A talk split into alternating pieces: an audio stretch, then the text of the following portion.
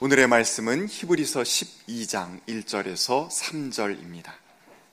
그러므로 이렇게 구름대와 같이 수많은 증인이 우리를 둘러싸고 있으니 우리도 갖가지 무거운 짐과 얽매는 죄를 벗어버리고 우리 앞에 놓인 다름질을 참으면서 달려갑시다.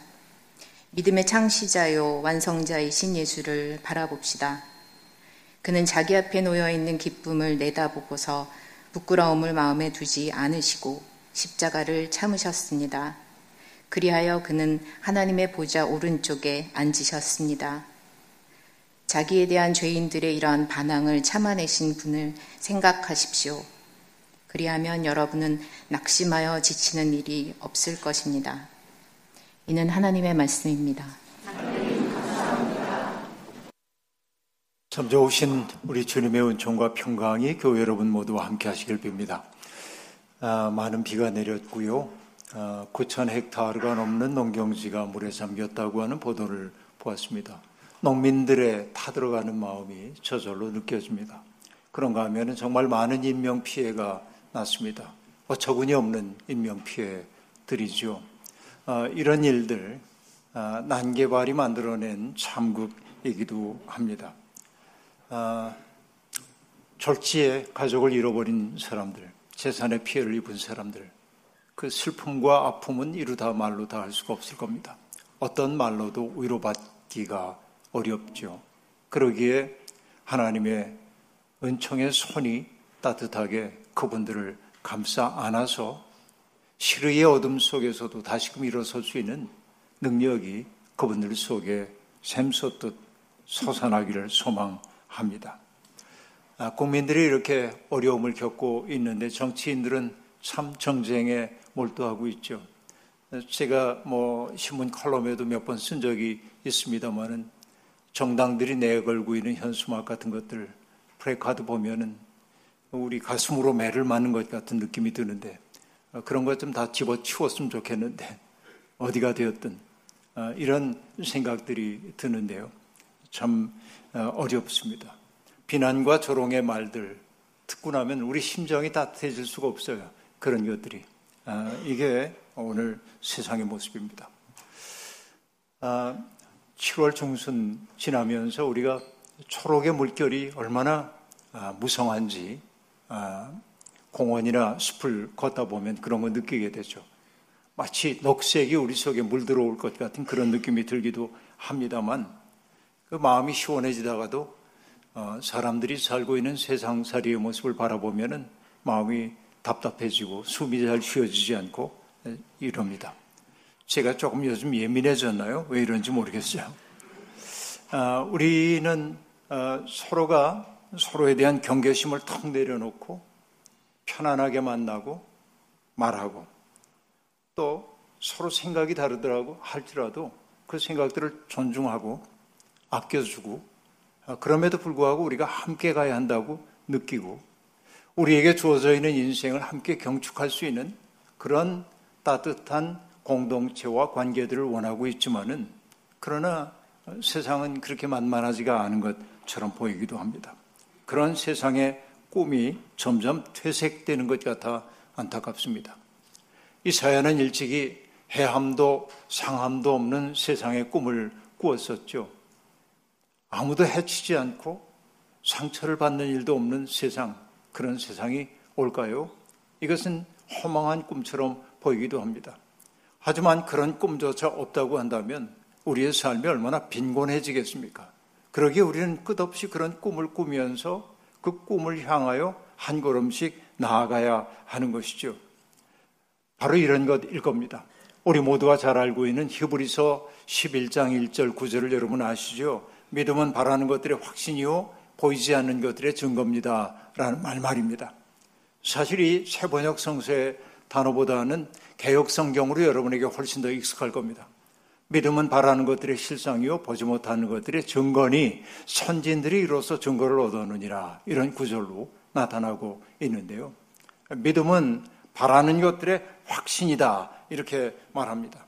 그러니까 우리가 바라고 있는 세상이 다가올 것임을 확신하는 게 믿음이다.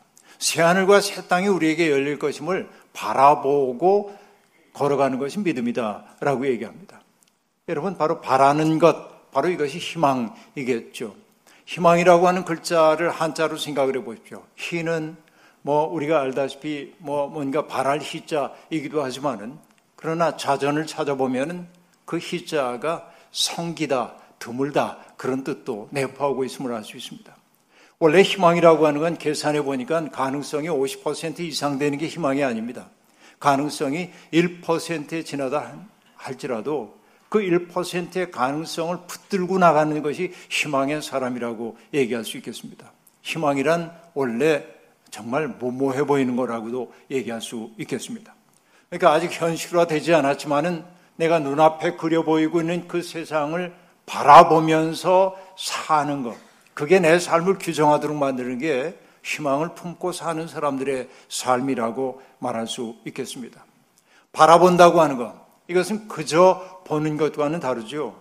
그저 보는 것은 내가 아무 생각 없이 뭔가를 응시하다가 그것이 내 시지각을 통해 들어온 정보를 보고 아, 저게 그림이구나. 아, 저게 창문이구나. 이렇게 느끼는 게 그냥 봄이라고 한다면 바라봄이라고 하는 것은 내 마음이 분명한 지향성을 갖고 있는 것이 바라봄이라고 얘기할 수 있겠습니다. 뭔가를 내가 바라본다라고 하는 것은 내 마음이 내 마음 둘 곳을 찾는 행위와 우리가 연관된다고 얘기할 수 있겠습니다. 그러니까 우리가 믿음으로 바라는 세상을 바라본다고 하는 것은 우리가 꿈꾸는 세상이 반드시 올 거라고 믿고 그것을 꿰뚫어 보며 사는 것이라고 말할 수 있겠습니다. 하나님 나라, 우리가 하나님 나라 바라보고 있다고 한다면 그것이 오늘 우리를 살아가는 우리의 삶을 소홀히 하는 증거가 될 수는 없습니다. 하나님 나라 바라보는 사람은 오늘의 삶 속에서 하늘을 살기 시작해야 한다 하는 이야기입니다. 그렇죠. 믿음의 사람들은 다른 사람들의 눈에는 보이지 않는 세계를 보는 사람이어야 하고 또 보는 데서 그치지 않고 그 삶이 가능하다고 하는 사실을 사람들에게 보여주는 가시적 징표가 되어야 합니다. 바로 이것이 보지 못한 것들의 증거라고 하는 말 속에 담겨 있는 의미일 겁니다. 여러분, 한자어 가운데 지중유산이라고 한 말이 있는데요. 지중유산. 이게 뭡니까? 땅이 산을 품고 있다라고 하는 말일 겁니다. 생각해 보십시오. 평지에 산이 솟아 있습니다. 우리가 보고 얘기하죠. 해발 500m라고 말하지만 사실 이 산이라고 하는 것은 땅속 저 밑에 이미 뿌리가 있는 것이죠. 그러니까 납작해 보이는 땅이 오히려 산을 품고 있는 형국입니다. 이게 바로 지중유산이란 말입니다. 믿음의 사람들은 평범해 보이는지 모르지만은 가슴 속에 산을 품고 있는 사람이어야 하는 거예요. 바로 이게 히브리서 11장 1절이 말하는 것입니다. 당장 처리해야 할 일들에 몰두하다 보면 우리 시야는 협소해질 수밖에 없고요. 우리가 누구인지를 까맣게 잊도록 되어 있는 게 인생이라고 말할 수 있겠습니다. 우리는 도대체 누구입니까? 바울 사도는 그리스도를 믿는 사람들을 일컬어 이렇게 아름다운 은유를 사용하고 있습니다. 그리스도인들은 그리스도의 향기라는 것입니다. 그리스도인들은 그리스도의 향기일 뿐만 아니라 그리스도께서 쓰신 편지라고 얘기합니다. 그 말이 기독교인들의 실존적 과제를 일컬어 주고 있습니다. 내가 사는 모습을 통해 사람들이 그리스도를 느낄 수 있도록 살아야 한다는 얘기입니다. 마치 내가 그리스도께서 쓰신 편지처럼 고통받고 있는 사람, 외로운 사람에게 다가가 위로해주고 힘을 북돋는 편지가 되어야 한다는 말이겠죠. 바로 그것이 우리가 어떻게 살아야 하는지를 보여주고 있는 것입니다. 히브리서에 등장하는 믿음의 사람들은 한결같이 현실에 충실한 사람들이었지만 그들은 현실에만 매여 살지는 않았습니다. 그들은 언제나 하나님이 약속하신 세상을 바라보며 길을 떠나는 순례자들이었습니다. 제가 좋아하는 순례자라는 단어를 썼습니다만 성경은 뭐라고 말하냐면 본향 찾는 나그네 그렇게 말합니다. 우리가 원래 떠나왔던 그 본향을 찾는 나그네가 성도의 실존이라고 얘기하고 있습니다. 그 성도들을 앞으로 움직이게 만든 그 힘은 무엇일까요? 그것은 하나님의 신실하심에 대한 신뢰였습니다. 그렇기에 하나님을 믿는 사람들은 길을 걷는 사람이어야 합니다. 머물러 있는 사람이어서는 안 되죠. 그래서 초기의 신자들의 별명이 뭐냐면 그 돌을 믿는 사람이라고 말해요. 돌을 뜻하는 호도스라고 한 말은 길입니다. 말 그대로 길입니다.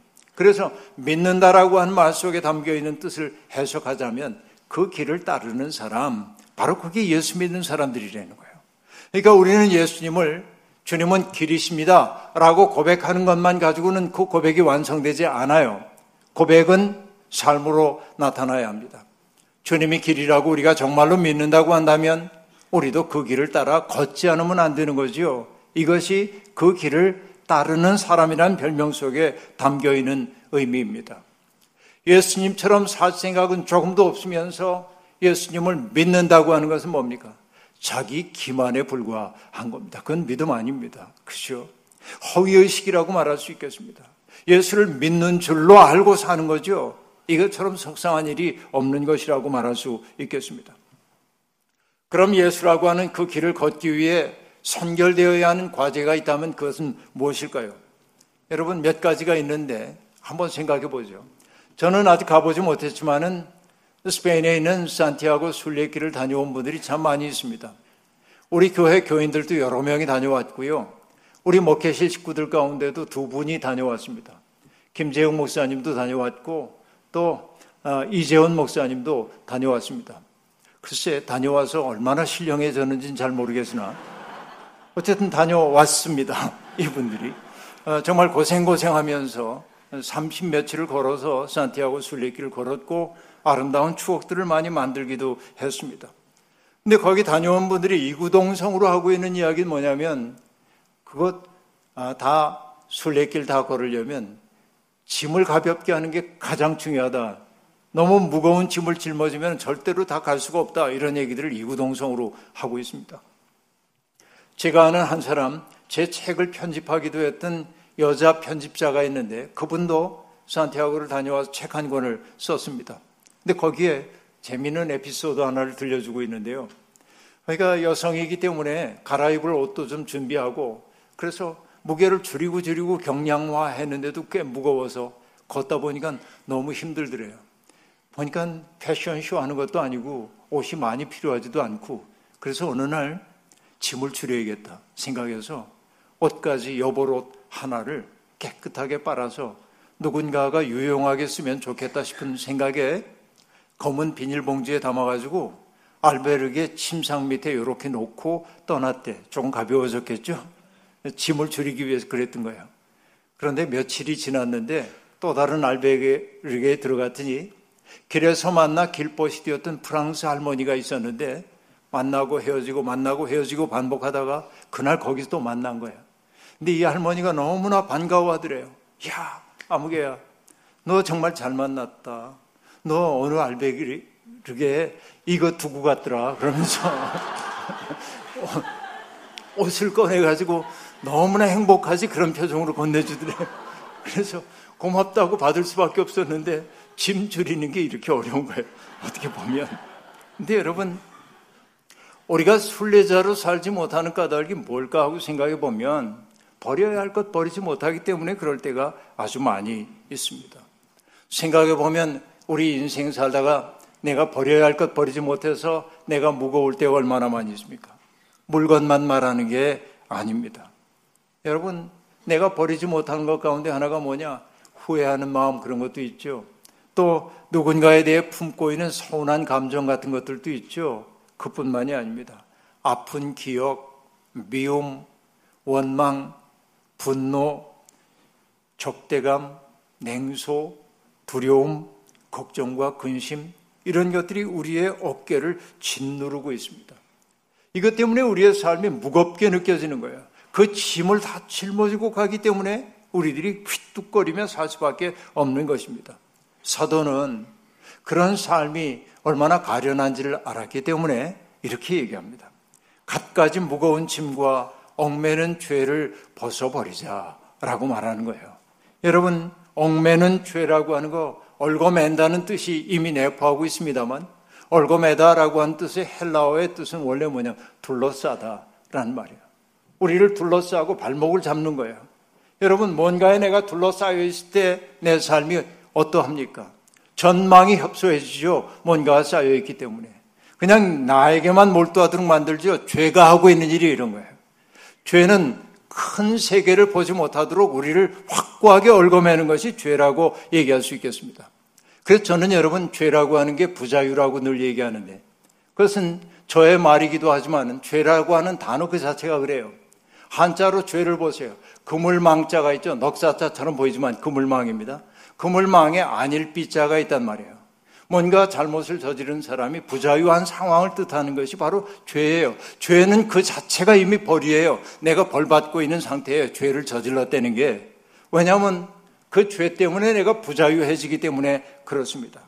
그러니까 벗어버려야 할 것을 벗어버리지 못해 우리의 삶이 지리멸렬이라고 얘기할 수 있겠습니다. 여러분, 가브리엘의 오보, 에라고 알려지기도 했던 곡 어, 느 방송의 합창 때문에 유명해진 넬라 판타지아라고 한 노래 많이들 들어보셨죠? 그 곡이 배경음악으로 깔렸던 영화가 있죠. 미션이라고 하는 영화입니다. 저는 그 미션이라는 영화를 스무 번도 더 봤는데요. 내가 그 영화 그렇게 좋아하냐고요? 아니요. 제가 학교에서 학생들 가르칠 때 스무 번 학생들에게 보여줬거든요. 그래서 스무 번 넘게 그 영화를 이제 봤는데 그 영화에는 미션이라는 영화에는 노예 상인이었던 용병 로드리고 멘도사라고 하는 사람이 나옵니다. 그는 우발적으로 동생을 죽이고 복역하다가 가브리엘 신부의 설득에 의해서 참회의 삶을 살기 시작합니다. 그런데 그는 한마디 말도 하지 않습니다. 자기 속에 갇혀 있는 상태였기 때문에 그렇습니다. 그는 자기가 사람들을 붙잡아다가 노예로 팔아먹었던 과라니족을 위해 목숨을 바칠 것을 작정하고 과라니족을 찾아갑니다. 그런데 과라니족을 찾아가는 그 먼 길에 이 멘도사라고 하는 사람이 끌고 가는 게 하나 있습니다. 노예 상인 시절에 사용했던 죄악의 도구들을 그물 속에 담아가지고서는 끈에 매가지고 질질 끌고 가고 있는 거예요. 함께 가고 있는 가브리엘 신부가 제발 그것 좀 버리라고 너는 옛 생활 떠났다고 얘기하지만은 멘도사는 아무런 대꾸도 없이 무표정하게 그것을 끌고 갑니다. 산을 넘어야 할 때도 있고 강을 건너야 할 때도 있습니다. 정말 그것 때문에 죽을 고비를 넘기기도 했습니다. 그리고 마침내 이구아스 폭포를 거슬러 올라가야 하는 그 험난한 과정이 있는데도 멘도사는 그것을 떨어뜨리고 추락하기도 하면서 기어코 버리지 않고 끌고 가는 겁니다. 웬 고집인지 모르죠. 그리고 마침내 과란이족 부족마을에 당도하게 되었습니다. 그런데 과란이족의 그 천병이 보니까 자기의 가족들을 잡아다 노예로 팔아먹었던 노예 상인이 온 거예요, 거기에. 그러자 사람들이 무기를 들고 몰려왔습니다. 죽이려고 했던 것이죠. 그때 오랫동안 그들과 관계를 맺어왔던 가브리엘 신부가 앞을 막으면서 이 사람이 지금 참회하고 여러분들을 섬기기 위해 왔다고 설득을 합니다. 그들은 받아들여요. 그리고 망설이고 있던 한 사람이 달려가 칼을 가지고 나오더니 멘도사가 끌고 왔던 그 그물망의 밧줄을 끊어줍니다. 칼로. 그러자 그 그물망이 폭포 밑으로 떼굴떼굴 떨어져요. 그때 아무런 인간적인 감정을 드러내지 않던 멘도사가 속 깊은 곳에서부터 우러나오는 울음을 터뜨립니다. 울음인지 웃는 것인지 알 수 없는 꺼이꺼이 하는 울음을 터뜨려요. 저는 그 장면 잊을 수가 없는 장면이었습니다. 여러분, 이게 참회라고 하는 게 쉽게 하나님이 내 죄 용서해서 이렇게 하면 안 돼요. 참회자는 정말로 아파해야 합니다. 자기의 죄를. 그러니까 참회자의 진실한 참회와 고백, 그리고 그것을 받아들여주고 있는 그 피해자들의 용납과 용서, 이것이 만났을 때 화해의 사건이 일어나고 해방의 사건이 일어나고 하는 것이죠. 그러니까 우리가 무거운 짐과 얽매기 쉬운 죄를 벗어버리기 위해 해야 하는 것은 우리가 잘못 저지른 사람들에게 가서 용서를 청하는 일도 있어야 하고 하나님 앞에서 내가 얼마나 내 인생을 낭비했는지에 대한 진정한 참회가 있어야 하고 그걸 정말로 아파할 때 주님은 우리의 무거운 짐 끊어주셔서 우리를 해방해 주시는 거예요. 이게 우리가 경험해야 하는 삶이란 말이죠. 벗어버려야 할 것을 벗어야 앞을 향해 달려갈 수 있는 겁니다. 그 때문에 사도는 얘기합니다. 그것을 벗어버리고 우리 앞에 놓인 다름질을 참으면서 달려갑시다. 라고 말합니다. 우리 앞에 있는 다름질 그건 뭐예요? 그리스도를 따라가는 길이지요. 그리스도를 따라가는 길은 그리스도를 닮아가는 길이라고 말할 수 있겠습니다. 그리스도를 닮기 위해 해야 할 일은 뭡니까? 그리스도의 마음이 어떠한지를 늘 살펴야죠. 그리고 그 마음과 내 마음을 이때 바라보면서 내 마음이 그리스도의 마음에 공명하고 조율되기를 바라야죠. 이게 예수 믿음 아니겠습니까? 그때 비로소 우리는 하나님의 선율을 노래하는 사람이 될 수 있지 않겠습니까? 사람들을 하나 그리스도의 마음에 공명된 사람들의 특색은 뭘까요? 상냥한 친절함으로 사람들을 대하기 시작합니다. 조금 더 나은 세상을 만들기 위해 스스로의 발은 구준대 놓고도 다른 사람들을 아름다운 곳으로 건네주기 위해 사랑의 수고를 마다하지 않는 거예요. 바로 이것이 그리스도를 따라 인내하며 가는 것입니다. 적대감이 넘치는 세상을 환대의 공간으로 열어가기 위해 내 마음을 여는 거예요. 이게 바로 우리 앞에 놓인 다름질을 참으면서 달려가자라는 말의 의미입니다. 그럴 수 있을까요? 우리가 그러기 위해서 필요한 일은 뭡니까? 내 시선을 언제나 그리스도에게 둬야 합니다. 사도는 말합니다. 믿음의 창시자요 완성자인 주님을 바라보라 라고 얘기합니다. 여기에 매우 흥미로운 표현이 등장하고 있는데요. 창시자라고 하는 이 단어입니다. 헬라어로는 아르헤고스라고 한 말인데 이 아르헤고스라고 한 말 속에는 출발, 기원, 원천이라는 뜻의 뭐 우리가 서양 철학 조금 배운 사람들은 아는 단어입니다만 만물의 근원을 뜻하는 단어가 아르케라는 단어가 있는데 아르케란 말이 아르케고스란 말 속에 담겨 있음을 알 수 있어요. 여러분 뭐 사람들은 얘기합니다. 고대 그리스의 자연 철학자들은 만물의 아르케 그 원천이 뭘까를 고민했죠. 누구는 물이라고 하고 불이라고 말하는 사람도 있고 공기라고 말하는 사람도 있고 수라고 말하는 사람도 있고 어떤 사람은 존재라고 얘기하는 사람도 있고 변화라고 말하는 사람도 있고 다양한 이야기들이 있어요. 그거 아르케예요. 그런데 오늘 이 히브리서가 말하는 건 뭐냐면 예수 그리스도를 뭐라고 얘기합니까? 우리 모두의 삶의 아르케라는 거예요. 우리가 본받아야 할 가장 근원적인 게 바로 예수 그리스도라는 게 바로 이게 예수 그리스도가 믿음의 창시자라고 그렇게 얘기하고 있는 겁니다. 어마어마한 선언입니다. 근데 주님은 믿음의 창시자에 불과한 것이 아닙니다. 믿음의 완성자라고 얘기합니다. 여러분 완성자를 뜻하는 헬라어는 텔라요 테스라고 한 말인데 이 텔라요 테스란 말 속에 헬라어에 텔로스가 들어있어요. 텔로스는 뭐냐? 완성을 뜻하고 전환점, 완전, 궁극적 목표 그런 뜻입니다. 그러니까 예수 그리스도가 뭐냐? 우리의 믿음의 궁극적 목표라는 거예요. 우리가 살아가는 이유는 뭐냐면 인생의 인간의 가장 아름다운 극점을 보여주셨던 예수 그리스도와 일치를 이루어 가는 것이란 말이죠. 바로 이게 완성이에요. 그러니까 예수님만 완성되었다고 말할 게 아니라 우리가 예수를 믿는다고 하는 것은 우리도 주님과 그 완성을 향해 나가는 사람임을 받아들이는 것을 의미해요. 그러기 위해서는 주님을 적극적으로 바라봐야 합니다. 바라봐야 돼요. 그래야 우리가 그분을 닮아갈 수 있습니다. 문제는 뭐냐면 닮는 척 하는 데 있어요. 우리의 입술은 예수를 닮은 듯 하나 우리의 사는 게 예수님과 전혀 무관하다고 한다면 미안하지만 우리는 교회 헛다닌 거예요. 성경에 나오는 하나의 에피소드 얘기를 들어볼까요? 여러분, 에서와 야곱 이야기를 잘 아시는데, 야곱은 집에 있는 걸 좋아하는 사람이고, 에서는 사냥 다니기를 좋아하는 호방한 사나이입니다.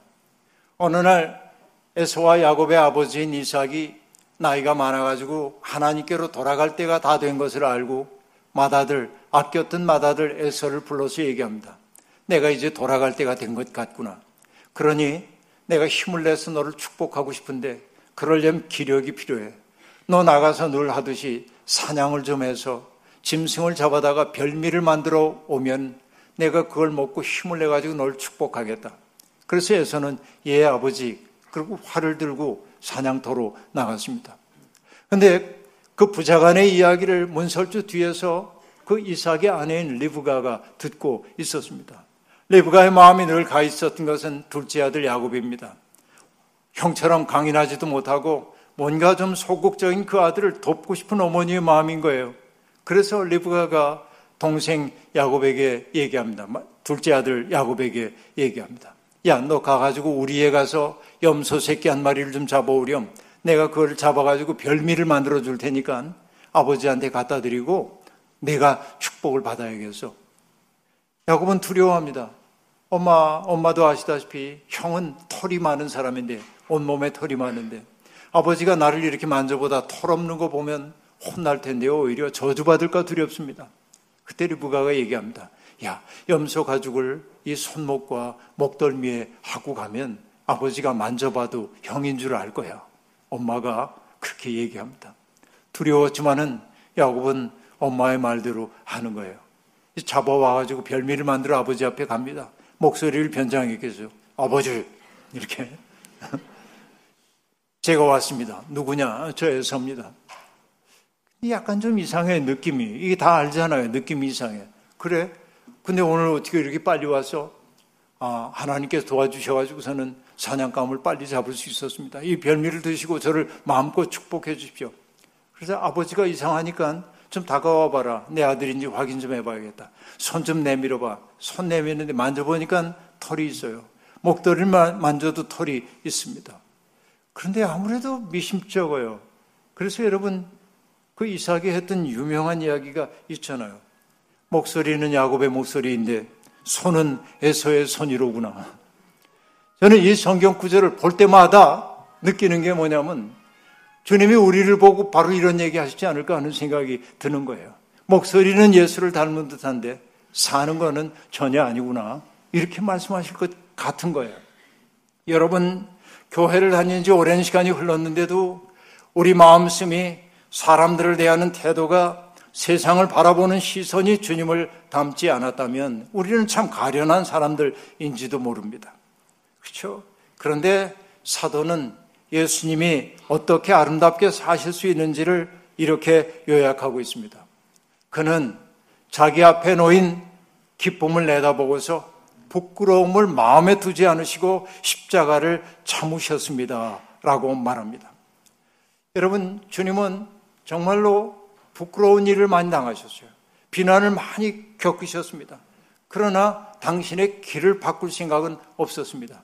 그 길이 아버지가 기뻐하는 길임을 알았기 때문에 그렇습니다. 가람이 이병지 선생님의 낙화라고 하는 시 첫 구절이 많이 인용이 되지요. 자기가 가야 할 때가 언제인지를 분명히 알고 가는 사람의 뒷모습은 얼마나 아름다운가 라고 말하는데 바로 예수 그리스도의 뒷모습이 정말 아름다웠다고 저는 생각합니다. 떠나야 할 때 떠나지 못해 삶이 누추해집니다. 버릴 것 버리지 못해 삶이 무거워집니다. 주님은 언제나 내 아버지께서 이제까지 일하시니 나도 일한다 라고 말씀하셨습니다. 그리고 주님은 보내신 분의 뜻을 온전히 다 행했을 때 마침내 때가 되었을 때 홀가분하게 그분께로 돌아갔습니다. 주님은 아버지께로 돌아가는 그때를 영광의 때라고 얘기했습니다. 돌아감은 곧 죽음이죠. 십자가의 죽음입니다. 죽음을 주님은 영광으로 수납하셨다는 말입니다. 온 힘을 다해 보내신 분의 뜻을 행하셨기에 주님의 발걸음은 가벼웠고 하나님은 그를 당신의 보좌 오른쪽에 앉으셨습니다. 우리도 바라봐야 합니다. 그러나 바라보는 것만으로는 부족합니다. 사도는 한 걸음 더 나가야 한다고 얘기합니다. 자기에 대한 죄인들의 이러한 반항을 참아내신 분을 생각하십시오. 생각하십시오. 라고 말합니다. 여기에 반항이라고 번역된 안틸로기아라고 한 말은 성경에서 언제나 부정적으로 사용되는 단어입니다. 근데 그리스 철학에서는, 그리스 비극이나 철학에서는 안틸로기아가 부정적으로 사용되지 않아요. 안틸로기아는 뭐냐면 하나의 사안을 두고 다양한 사람들이 서로의 입장을 쟁론하는 그 장소 혹은 그 행위를 안틸로기아라고 얘기합니다. 그러니까 참다운 진실을 얻어가기 위해서 다양한 사람들이 입장을 내는 게 안틸로기아예요. 그러니까 그들은 긍정적으로 바라봅니다. 근데 그 헬라어가 성경 속에 들어올 때는 항상 부정적인 의미로 사용됐습니다. 그러니까 적대적인 말, 어떤 반항하는 말을 얘기하는 거예요. 예수님은 안틸로기아를 많이 당하셨어요. 사람들에게. 어떤 말입니까? 세리와 죄인의 친구, 술꾼의 목보, 이런 말 일상적으로 들었습니다, 주님이. 그러니까 경건하다고 여기는 사람들에게 그런 비난을 받았고요. 주님은 정말로 마음의 상처도 많이 받았을 겁니다. 저는 혼자 생각해 봅니다. 주님이 사람들이 자기에게 드러내는 적개심에 아무런 영향을 받지 않았을까? 주님은 하나님의 아들이시니까 누가 무슨 소리를 해도 오케이 그러고 아무렇지도 않으셨을까? 저는 안 그럴 거라고 생각해요. 주님도 내상을 입으셨을 거라고 저는 생각해요. 하지만 주님과 우리가 다른 것도 있죠. 그건 뭡니까? 주님은 그렇다고 해서 지향을 바꾸지는 않았다. 지향을 바꾸지 않았다. 죄인들의 반항을 참아냈다라고 얘기합니다. 참다라는 헬라어는 휘포메노인데 휘포는 낮은 혹은 아래라고 하는 뜻이고요. 그 다음에 메노라고 하는 단어는 남다, 머물다라고 하는 뜻이에요. 참는 건 뭡니까? 납작 엎드려서 머무는 거예요. 떠나지 않는 거예요. 이게 참음이에요. 도종환 시인의 뒷자리라고 하는 시가 떠올랐습니다. 그는 이렇게 말합니다. 맨 앞에 서진 못하였지만 맨 나중까지 남을 수는 있어요. 함께 가는 길 뒷자리에 소리 없이 섞여 있지만 옳다고 선택한 길이면 끝까지 가려 해요. 여러분, 이런 겁니다. 남들 앞에 서진 못했어요. 그러나 끝까지 나는 지향 바꾸지 않았다. 바로 이 소박한 끈질김입니다. 여러분, 진리의 길을 걷다 보면 그냥 힘들어서 포기하고 싶은 생각이 들 때도 있는 게 사실입니다. 그럴 때마다 우리가 해야 하는 것은 다시금 눈을 들어 주님을 바라보고 깊이 생각하는 거예요. 내가 힘들다고 엄살만 하고 있지 말고 그 힘듦 속에서 주님을 생각하려는 거예요. 그 생각이 뭡니까? 하나님의 마음과 우리의 마음을 이어주고 있는 은총의 통로가 되는 거예요. 그러니까 깊이 생각해야 한다고 얘기하고 있습니다. 바울 사도가 말합니다. 갈라디아 교인들에게 보낸 편지에서 하신 말이죠. 선한 일을 하다가 낙심하지 마십시오. 때가 이르면 거두게 될 것입니다. 라고 말합니다. 이게 우리들의 확신이 되어야 합니다. 지쳐 넘어지지 않으면 때가 이를 때 거두게 될 거라고 말하고 있습니다. 지금 여러분은 누구를 바라보고 사십니까? 누구를 생각하며 사십니까? 우리의 믿음의 창시자인 그리고 완성자이신 예수님을 바라보십시오. 그래야 무거운 짐과 얽매이기 쉬운 죄를 벗어버리고 자유롭게 우리의 인생을 한껏 살아낼 수가 있는 것입니다. 바라본다고 하는 것, 주님을 바라본다고 하는 것은 어떤 의미입니까? 내가 더 나은 존재가 되기를 소망한다는 말이에요. 내가 바라보는 대상에 의해 내가 변화되기를 바란다는 뜻이에요. 주님을 바라본다고 하는 것은 바로 그런 의미입니다. 이 소망을 품은 사람은 겸손하지 않을 도리가 없는 것입니다. 본향 찾는 나그네인 우리의 삶을 통하여 그리스도의 향기가 도처에 번져가기를 주님의 이름으로 축원합니다. 주신 말씀 기억하며 거듭의 기도 드리겠습니다. 하나님, 선하게 살고 싶다는 마음의 다짐을 품고 살다가도 이런저런 장애물들을 만날 때마다 이래봐야 무슨 소용이 있나? 나만 혼자 이렇게 산다고 세상 달라지지 않는다. 우리는 쉽게 세상과 타협한 채 세상을 닮은 사람이 되어버리고 맙니다. 그것은 우리가 세상만 바라보고 살고 있기 때문임을 오늘 말씀을 통하여 깨닫습니다. 우리가 바라봐야 할 분은 우리의 믿음의 창시자요 완성자이신 그리스도이십니다. 죄인들의 반항을 참아내면서 끝끝내 그리스도를 하나님 영광을 위해 사셨던 그리스도를 우리가 닮아가게 도와주옵소서. 예수님의 이름으로 기도하옵나이다. 아멘.